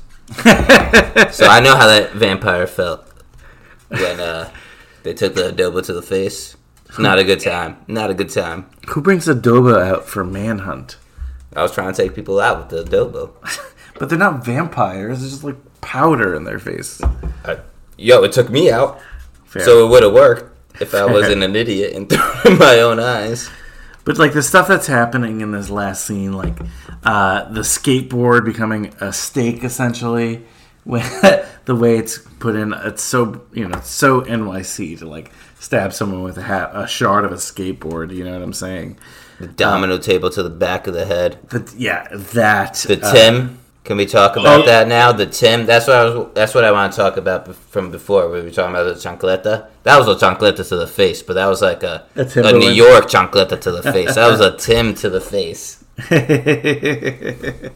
uh, just this final scene was awesome to me. They defeat the vampires, pretty old school. I love when those two girls walk by and they're just like not even paying attention. They're like talking on their phones, and then they see it. And Oh my gosh! that yes, mad yes. ugly or something like Yeah, that. like that's so New York. Yeah, they were talking about some random girl that you know that's in their group or whatever, and talking about how she's ugly, and then they stop them like, hey, hey, like we're about to fight these vampires, and they realize, and they look at the the the main girl who's a vampire, and she's like, she ugly anyway. She ugly as fuck. You know, obviously, you know, positive movie. They defeat the vampires. All is good in the world, You but can't. like- Oh, hold on. You got to rewind. Okay. You got to talk about how they defeated the vampire. so you tell me. This boy comes riding out of nowhere with the bat. The Sammy Sosa bat. The Sammy Sosa bat. Straight up medieval times. Joust this vampire straight in the heart. yeah, Sammy Sosa to the Sammy rescue. Sosa always coming through in the clutch. I don't know how I feel you about you bleaching your skin, but you could hit some bombs back in the day and kill some vampires apparently. apparently. So what they do, I love it. They just defeat these vampires, and it kind of you know they're all like happy, whatever. It kind of ends there, and then it has this little scene like two weeks later, and it's finally that block party that saved the bodega. Even though the bodega owner's dead, it's kind of just you know a little celebration of what what they had. It's cool because you see all the flags of the communities there. Michael, I don't know if you noticed, you saw some empanadas there. I was I was just thinking that when you said Some moro, you saw some Yeah. good Dominican food, but just like food from the neighborhood there. It was nice. But how did the empanadas look to you? It looked great. Surprised you said that because I thought you were the only one who made great empanadas. There's a real debate going on, and Brian tells me that my empanadas are better than yours, and he's the only one who's tasted both of ours. So I don't know. Does is he telling you the same thing? That's a joke. That It's a yours are better than mine? Is he lying to the both of us? Joke. Is he just trying to play some political No, game with no, us? He's just trying to make it feel good. I think he's just upset that I- he can't make empanadas himself. But he's never- never, had mine. Oh, he's never had yours? So you just been lying to me this entire time.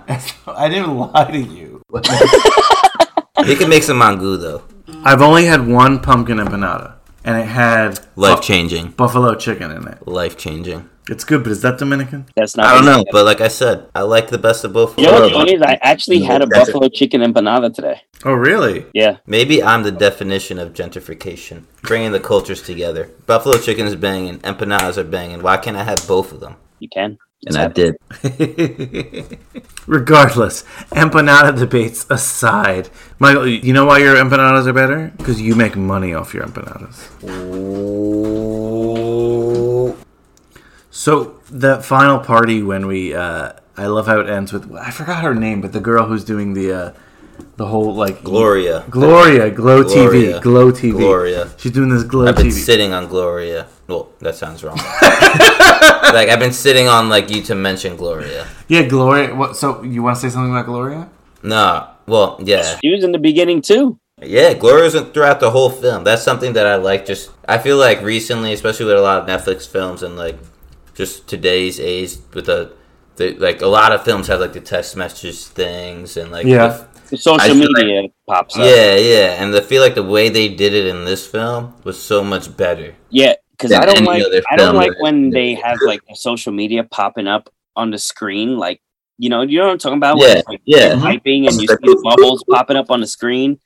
I don't know. That's kind of a little weird to me. This was cool. This was more like a It was cool like the first time I saw it, and then after watching so many movies, and then and then like anytime someone's on a phone, like I gotta see like that. It was cool to see in this movie that like even, like when the kids talk to each other, they didn't text each other. They fu- they called each other, you Yeah. know. And then they did the FaceTime thing, and she like her character was just her character was just like playing like I felt like she's more like a blogger. yeah, it was just like the random friend that was always evolved, like the popular person that was just in the clique that necessarily didn't have anything to to do with the movie, but I think she actually had a you know she played an important part in the movie. I feel like somewhat, at least for me, she did. Not for I thought no- it was really cool. Not for nothing, Michael. I, I've that. seen you make those videos about your your empanada business. I felt that way too. I've seen you do that, like with your empanada business. Yo, we're here at this brewery. Yeah, yeah, exactly. You know that that live moment. Yeah, yeah. Yeah, You are a Gloria. well, you have Gloria in you. Carmen Gloria. a reference twenty three people will get. It's fine. They're getting to know us, But I and love soon you guys will get it too. I love how she ends the movie because she's doing like she's talking about the block party. Uh, we didn't mention before how uh, the the one girl who's like she joins the gang, like the vampire hunting gang. She's like the one girl believes him. So uh, Lil Mayor thinks like, oh, maybe I have a shot with her, maybe into her. He tries to kiss her at the end of it, and she's like, it's not like that. He's like, oh, okay. Yeah, I like that they did that as well, where it wasn't like completely happy ending, but he wasn't like butthurt about it either. No, he's like, oh, okay. Yeah. fine, whatever. When and the whole Haitian aspect of it too, where, where she like knew way more than everybody else, and she was a part about it. I thought that was cool. Yeah, that was cool. She's like, "Oh, I'm Haitian. I know what this stuff is." All Dominican Haitian elements. We're not going to get into it mm-hmm. today, but obviously there's tension there. I feel like we should though. You know, the Dominican Haitian love. For those people that don't know out there, I'll say it. There's a racial divide where people don't like each other on each side, which I think is completely ignorant and stupid. But that's just me. But we see it in the movie that they, like they actually get along, which is nice because when you know when you're near certain neighborhoods, you kind of forget about Oh yeah. whatever. One of my best friends in high school, my barber was Haitian. To this day, I still cut my hair the best. Still my boy. Good to know. Good to know. Out there doing his things in Silicon Valley. My boy Waden, shout out. This past Sunday at, at our uh, at our event, we had a Haitian customer show up, and I could have sworn up and down this guy was Dominican. And that's the thing, right? Like Dominicans and Haitians, they don't get along, but like you can't tell the difference. In all honesty, we're the you same know? people. And I felt pretty cool, you know, that he came to support because of the divide that you're talking about that goes on in the actual country. But you know, here it's different. You know, Here it's No, so absolutely, it's it's so absolutely different different here. here. We weren't born there. We didn't grow up with that in us. We grew up here. You know. Yeah, so I, I love seeing that in this movie. I think it's like maybe most people don't don't watch this movie and get that, but if you're Dominican or you're Haitian, you You'll see- understand that, Yeah, you're yeah. understanding. You appreciate it. And then I love again how Gloria ends this movie. She goes to all future invaders. You don't want no smoke with the BX, and she goes like that. yeah. Oh yeah, yeah. even be, all right, even like before that final scene starts, and the vampire. What does she say? She's like pretty much like "fuck the Bronx." The Bronx sucks. And then like the plastic dividers divide, and they're like, "What the fuck you say about the Bronx?" and then all the Bronx is there. And then they came out and just whooped their ass. I'm like, yo, that is the BX though. You know, that's like that's that community vibe. It's Even true. like with this COVID thing that happened, like when people threatened stores around here, the community in our neighborhood all came out and was like, all right, you want to mess up our block? Well, you're gonna have to mess us up first. Community is so important in New York. Neighborhoods are so important. Your borough is so important. So it was awesome to see this here. And again, I don't know if people not from New York or not in the in one of these communities understands it so much, but if you are, you know, you're going crazy for something like this because it's one of the first movies you can see this kind of like neighborhood rising up like that. Which so I, I loved seeing that. So anything else you guys wanted to mention from Vampires or the Bronx that we didn't cover yet? Nah, I mean, I just think it was pretty cool to see. Like I said, I, I know I've said it a few times, but just seeing, you know, our people being represented in this movie, New York being represented, the Bronx, which is usually not the part that's represented in movies, right? When you 100%. think of New York, just the whole, you know, the metaphor of the gentrification, um, just the, you know, the fact that the community came together no matter what to uh, to stand up for where they grew up in, and you know, no one's going to change that, right? So, no matter what race, culture, background you come from, you know, that community came up together and and stood up for what they believed in, right? So, I mean, that's what I got out of it. You know, I loved it.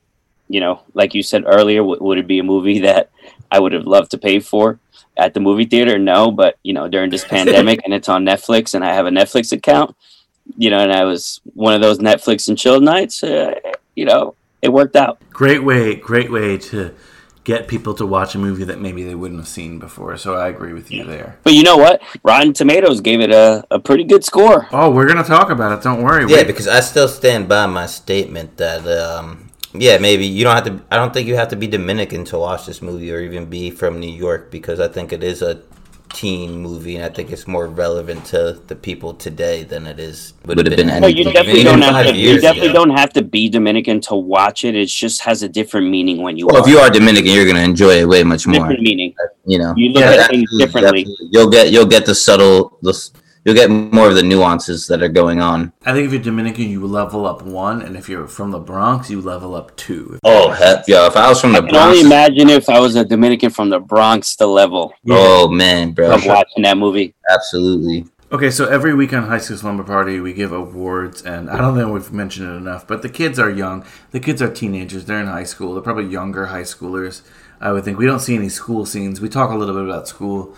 Uh, one of the kids was kicked out of school, uh, so you we know they're teenagers. So I feel like we didn't talk about that a little bit enough too, as well. Like the whole like um him trying to become a thug and like that whole aspect of the hood.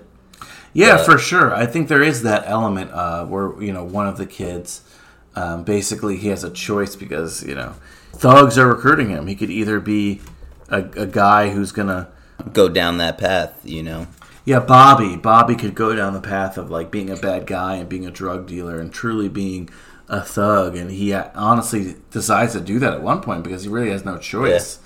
Um, so yeah, so there's that aspect as well that we didn't go into, but it's in terms of you know teenagers in school, and that's the time you're so influenced. So that's why we're talking about it here today. This is a teen movie, um, and it's honestly it's a really good one. And we do so many teen movies on this podcast that are about like suburban teens or just typical teens and just like a suburban high school. I know Michael, you didn't watch any movies growing up, but Pumpkin, you definitely saw movies. uh, We've talked about American Pie. Oh yeah, this is I like not an American Pie, high no, school. No, no, no, no, So every week on High School Slumber Party, we give awards out, and the first one we give out is called the Wooderson Award, and that's a character who you would have liked to see more of. So I want an answer from the both of you.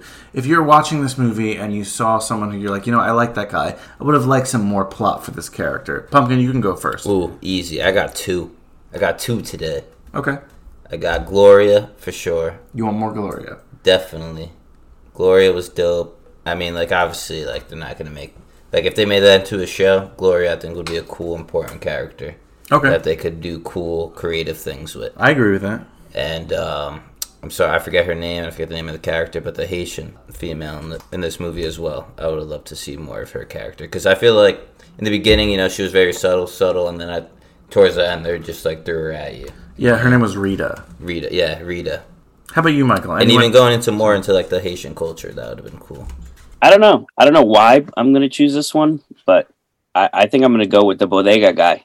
Mm, I would like to see a lot more of him that's a good one too. That would be like my third. because I felt like he was. Well, you know what? I felt like he was just so cool. You know, like a, a cool guy. He also had a lot of, like the kids looked up to him, right? So, so you know, I- the meaning the meaning of that guy in the movie could have been a lot more than what they they showed, right? And I I, I don't know, maybe he got killed too early, or I would have liked to see a lot more about. You know, We got a mural of him, but I influence his influence. I like you the know? mirror of him. I thought that was a dope little like little clip that they did because I agree with that, but he was honestly my favorite character of the film, so I definitely would see Yeah. more of him. He, I thought he was great. Um, okay, so this is the opposite award. It's called the Long Duck Dong Award uh, from a famous character from 16 Candles. But is there a character in here who you would have deleted from the film, who you didn't need in the film, who you would have gotten rid of to make the film better in your mind? I feel like my statements are always the same on this. I don't know. I don't think so. There's nobody that I hate. There was no real extra character for me that I was like, I don't need this shit. What about for you, Michael? I think I'm on the same page. Off the top of my head, there's really no one I could think of. I think everyone played their role pretty well. Okay, so the next award, uh, Cameron Fry Award, and this award is for like, and I don't know if we're gonna see it here, but you tell me. But in a lot of high school movies, again, I know you've probably seen some Pumpkin, where you watch it and you're like, okay, that dude's definitely not in high school. He looks like he's thirty, or that girl, she's way too, I don't know, to be a high schooler. Was there anyone here who you didn't think looked like a kid or looked too old to play the role that they were in? Obviously, we're just gonna base this off the kids that are were supposed to be in high school. I think this is the first one. I, I really don't think that. I think they all literally looked like their age for the thought- most part. I think they all acted their age as well. I think they all look their age too, but I think if if I had to choose one, it would be the girl that was kind of falling in love with uh, what was his name and Mayor. Um, Oh, wasn't uh, really. Um, Rita, right? only because I guess they both The Haitian girl. Yeah. Rita. Yeah, I only because I guess they both look so different in age in the film. She was probably the only one that looked out of place. Well, well, you're not that crazy because she was 23. Oh, okay. So there we go. I mean, I, I agree. I think she looked the oldest out of she all. looked out of place out of you know everyone there, Yeah. like age wise. I still think she was great, but you're right. Like, I think she looked like she like if someone brought her over to my my apartment, like, oh, this is my girlfriend, I wouldn't be like, oh my god, with a high schooler. I don't think. I mean, I don't think it was like obscene. Like, I wouldn't think it was like if she came over and they're like, "Oh, she's 18," like I wouldn't have objected to that. Makes sense. Makes sense. You know. All right, so uh, you guys alluded to it on Rotten Tomatoes. This got 88% by the critics, but only 44% by the audience. That's a big spread, but I think it might be what we've been talking about. Like, if you get it, you get it. If you don't get it, mm, you know, like you probably just don't know if that makes sense. But here on High School Slumber Party, we do things the high school way. We grade on a report card scale, A or A plus, I should say, to F. So, Pumpkin, since you're the veteran, I'll let you go first. Vet. Vampires versus the Bronx. What do you grade this on the old report? Do card? you remember what I graded the other ones? I think I gave them both A's. I I, think I gave Goofy Movie a B plus, and I definitely gave Kids some type of A. If I'm gonna grade this with no bias, if I'm going into it thinking if it's a thinking it's a horror film, it's a C for me. Like, I want to be scared. I want to be like shocked and like, like I want to you- go to bed like not, like not be able to go to sleep. But what did you feel? On the bias scale, this is like a A plus plus for me. So, oh, That's- wow. But that's just because it goes down to such personal roots for me. Like Right, going to the adobo, the Sammy Sosa, like there's so many little things in this film that are just so personally connected to me. So what's your official score? I gotta blend the two. You don't have to blend the two. You can say whatever you want, but it's your personal enjoyment level. no, because now, because I know you don't like to keep a true scale. I want to keep a scale for for my fans that are following out here now. For your That- fans, yeah, my okay. fans. I'm calling them Okay. my fans because you know they changed the vote. I don't care how many of them are out there. They changed the vote. Okay, so for your fans, what's your score? I gave what B plus a my. I'm gonna give it a B. A am gonna give it a B. B solid. Okay, okay. B solid for like the average person that knows nothing about anything. Like, hey, go. Like, I don't know if I would. I don't know if I would go and tell people to watch this movie. But certain people you might. Certain people, absolutely. Okay, so B. So okay, so Michael, what's your grade? Um, again, like Pumpkin saying, you know, there's the bias side of it. You know, the reason why I texted you originally, like as to why you should watch this. Would I would I have ever texted you and say, "Hey, did you watch this film yet?" If it didn't have those little aspects we spoke about at the beginning, no, I would have never texted you. So, you know, everything combined, I, I, I'm gonna have to stick into the B's as well. Um, I'm probably gonna give it a B plus though. You know, it was a little corny, but corny in a good way. It was considered a horror film, but definitely not scary. Where I'm like, this is a horror film, but you know, the comedy was great. You know, was it the funniest? No, either. You know what I mean? So like, I'm just liking it because of everything we discussed throughout the show today. But so I'm gonna go with a B plus. I agree with that. I also gave it a B plus for that reason. Um, I know it's not for everyone, but there's certain people that I'd be like, "Yo, you got to watch this movie," you know. And there's certain people who I know, like, "Yeah, you're probably not gonna get this movie," but I'm very curious what this director is gonna do next. I can't wait for what he does next. Frankly, I'd like to see him do some more movies that have like Dominican elements, but maybe a little bit more mainstream. I'm not the biggest horror guy. I'd like to see him do some stuff that's maybe not horror. Like his TV directing work is not Dominican at all. Like SNL or um, the other stuff he does on TV is not Dominican stuff. But I'd like to see him incorporate that more into maybe some more mainstream stuff. I'm so happy Netflix picked this up. I enjoy this film. Again, B plus, which is pretty much 88%, like what the critics said the audience again i get why it's 44% because someone in like kansas or washington state or something or nebraska they're gonna watch this and be like what is this about i don't get anything you know but if That's you're where that corny element comes into play, like depending who's watching it. Yeah that's fair that's fair but i'm glad we can all talk about it and share it together as cousins dominican cousins like i really appreciate that aspect and i think that's that's what this movie's about and i hope the filmmakers like realize that and they're like you know th- i think that's who they made it for anyway Oh, definitely. I think so. At least. I don't think you make Vampires vs. the Bronx for the crowd in Omaha, Nebraska. No. Okay, so every week I ask the same question to my guests. This is a slumber party after all. This is high school slumber party. If we're all together at our slumber party, you remember growing up when you had, or you know, people had sleeping bags that had like things on them, like Jurassic Park or like Pokemon, probably for your generation, Pumpkin. Uh, you know, they had something on it. So if you had to have a sleeping bag that was something themed with vampires versus the Bronx, what would it look like? Pumpkin, you can go first again. I don't want to go first anymore. I'm throw it to you, Michael, because I should have thought about this way beforehand, because I know this question was coming. But Are you asking what I would want my sleeping bag to look like? It has to be themed vampires versus the Bronx. and it could be anything. He didn't tell me this at first. It I'm gonna be go with anything. the adobo bottle. Oh, Oh, how cool is that? That's cool. You would buy that. You would buy that. He robbed you right there. He, yeah, yeah. Adobo bottle sleeping bag. I was gonna love say it. some curse words, I'm just gonna say coño on that one. I love Coño. that. That's great. How about you, Pumpkin? Damn. That's good. Vampires versus the Bronx. I'm gonna go Team Vampires on this one. You're not gonna get a, And- a Yankee sleeping bag for the Hell Bronx? no, fuck that. And I'm going actually the complete opposite day because I'm decked out in my Mets gear. I don't know what day you're gonna post this on, but I'll let everyone else know. Today is the day that I'm officially excited. Steve Cohen is taking over, and uh, I would rock all my Mets gear, on that sleeping bag. I don't give a shit. Put any type of Mets thing on it because I hear so much stuff in this neighborhood when I'm rocking my Mets stuff out. I had a 13 year old boy once tell me, he goes, "You know what the Mets stand for?" I'm like, "Boy, I've heard this same joke a thousand and one times." So that's what I'm rocking in the Bronx in my sleeping bag. Going out with my boys in Queens. So you can have a Mets theme sleeping bag. Yeah. The- it doesn't you know fit. what? I'm down with the, the vampires. Fuck the Bronx. I said it. All good, all good. I love it.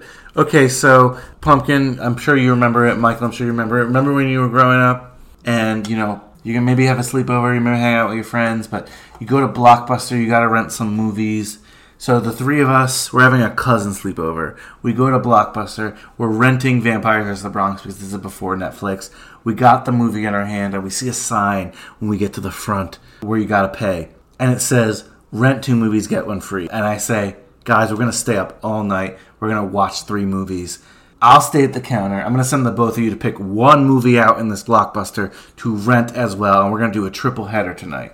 So I don't know who wants to go first, but pick one movie that you would watch along with Vampires vs. the Bronx. I'm just gonna go with you know just because it's a vampire, and the only thing I can think of growing up that's similar is gonna be Buffy the Vampire Slayer. Ooh. The movie or the Why you show? stealing all my shit? Oh my god. like the Sarah Michelle Gellar show. Of course. All right, you're going to pick a season, but you don't even know. Just pick a random season. Oh, I don't even know. Let's go with the movie, baby. But she's not in the movie. Nah, the seasons the seasons are better, and you know I know that because my brother loved Buffy the Vampire. Oh yeah, Buffy. Come on, So we're gonna we're gonna pick a, Angel. Come on, there was a spin-off. we're gonna pick some random season of Buffy the Vampire Slayer that we're gonna watch as well. Wait, I feel like it would go well though with Vampires vs. the Bronx. It feels like it has a similar tone. So Pumpkin, what do you got? I'm uh, I definitely have Asuka Sugar? as one. Yeah, sugar. You gotta Definitely pick one. one. Is The it the one you're Dominican- picking? Oh, it's only one. Yeah, because he's with you. Yeah, yeah. All right, then yeah, I'm going with that. But there's another. f- I- maybe it was Sugar Asuka, dude. which is a, a movie about a Dominican baseball player. Surprise! No, no other Bronx movies. Bronx Tale, Rumble in the Bronx. No. Oh yeah, Bronx Tale was a great one. You want to go Bu- Bronx Tale over Buffy? You sticking with Buffy? If you if you Give him want, two. I'll, Give I'll, two. I'll, It's I'll give you. here. Yes, I'll give you each two then. So, all right. So you're gonna go Buffy and uh, Bronx movie, Bronx Tale. Bronx Tale and Buffy all the way. All right, cool. I'll give you two this time. So you got to pick another one then. I have to pick another one now. Sugar, but you were gonna say another one. I know, but I was trying to find it. I don't. I, I like Sugar because it's going with this movie in the Dominican culture. Like, Sugar is a story of a baseball, a minor league baseball player who ends up just you know running his course and doesn't make it to the major leagues and that journey. Depressing movie. Uh, No, it's a freaking great movie, and it's a it's a story about like a real story. you got to pick another one. You gave him another one. I gave it to him because he was a new guest. I gotta pick another one. Then go watch Benchwarmers because that's another Dominican story. It's a one Dominican movie. Okay, so bench Not a real story, but Bench warmers. Okay. So I love it. I love it. Okay, so you know, thank you guys so much. I wonder how short this cut's gonna be because we got a lot of audio. This was a long recording, but hopefully I can cut this down to something that people will actually listen to. Appreciate both of you coming on. You know, since Pumpkin, since you've been on before, you're the veteran. Why don't you tell people where to follow you, find you, or anything like that? And then Oh. Michael, after him, just say where they can find you and tell them, please, about your your pop up. well, you already know because you my peoples, you my slumberers. We all rolled down in the same sleeping bags, you know. My uh, Sasquatch sleeping bag from the last episode that I was that I was on. You know where to find me, dirty underscore Dominican on Instagram. That's where I'm re- really mainly at if I'm on anything. All right, Michael, where can people follow you and where can people uh, follow your pop up as well? So same thing here. We're on Instagram. Uh, Michael underscore Conrad underscore again. That's my personal page there. If you want some good Dominican food, the only Dominican food here in Dallas, then you're gonna follow Picadera underscore DFW. Come check us out. That's where we're at on uh, social media.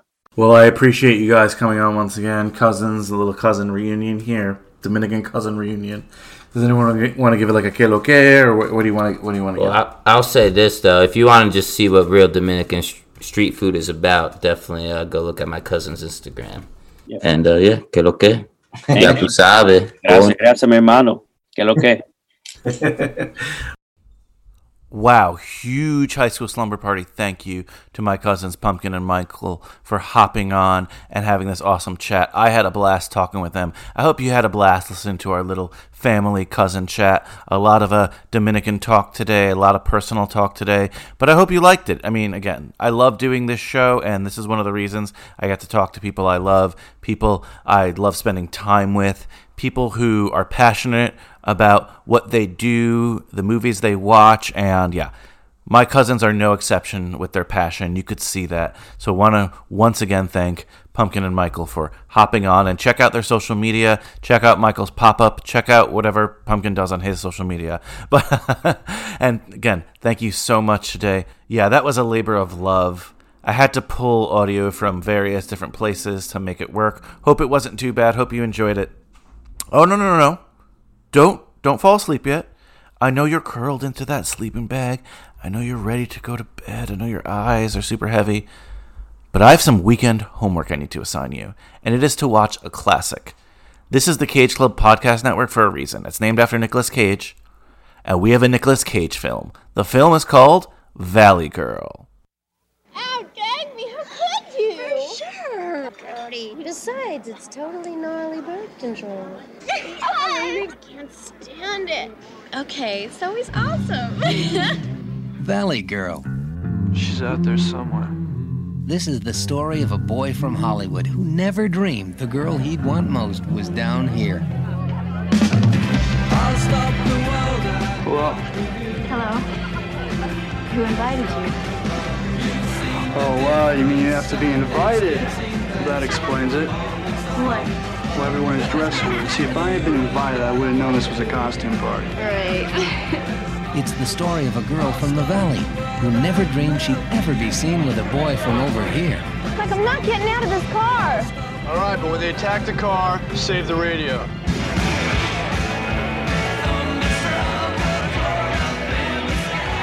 So when can I see you again? I'm here with you now. I know. This is the story of Randy and Julie, the way they come together, and the people who try to pull them apart. Like, don't you think they have parties over there? Oh, where? At the zoo? This geek that she's with could scar her for life. God. For life? If you think she's confused, you should see her father. I'm together now. Be right there.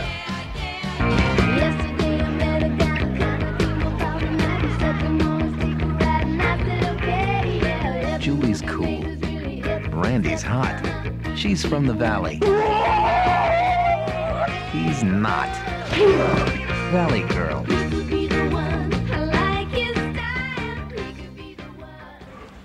Oh, bitchin', is this in 3D? No, but your face is.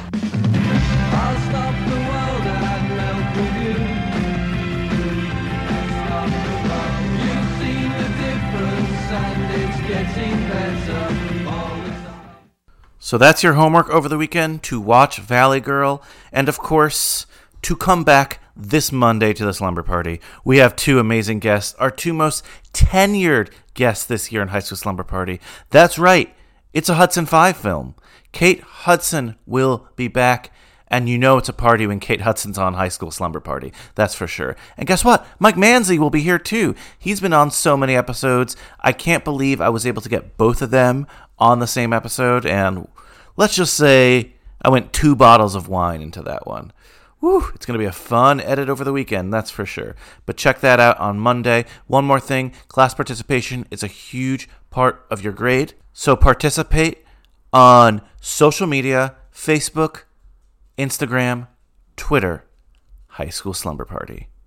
Life moves pretty fast, guys, and if you don't stop to look around once in a while, you could miss it. Let me leave you with another song off this soundtrack. El Alfa, El Jefe, Uzi is the song. oh, one more thing Hall of Fame voting is underway. Thanksgiving weekend. Be ready for the first ever High School Slumber Party Hall of Fame induction ceremony. Later, dudes. No estamos en gente. Siga bollando. Uzi, glow, escopeta y bereta. Uzi, glow, escopeta y bereta. Uzi, glow, escopeta y bereta. Al que se pase le partimos su cabeza. Uzi, glow, escopeta y bereta. Uzi, glow, escopeta y bereta. Uzi, glow, escopeta y bereta. Al que se pase le partimos su cabeza. Al que se pase le partimos su cabeza.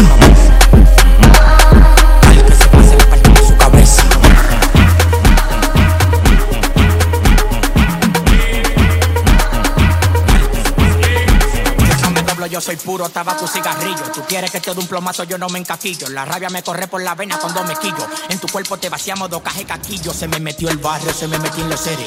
Yo no te conozco, que tú has hecho quién tú eres. Todo el mundo quiere grabar conmigo. 20 mil cadenas finitas como los míos. Estoy volando alto, no te veo ni con lupa. Contando 25 millones, no me interrumpa.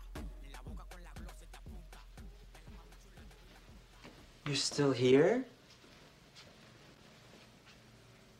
It's over. Go home.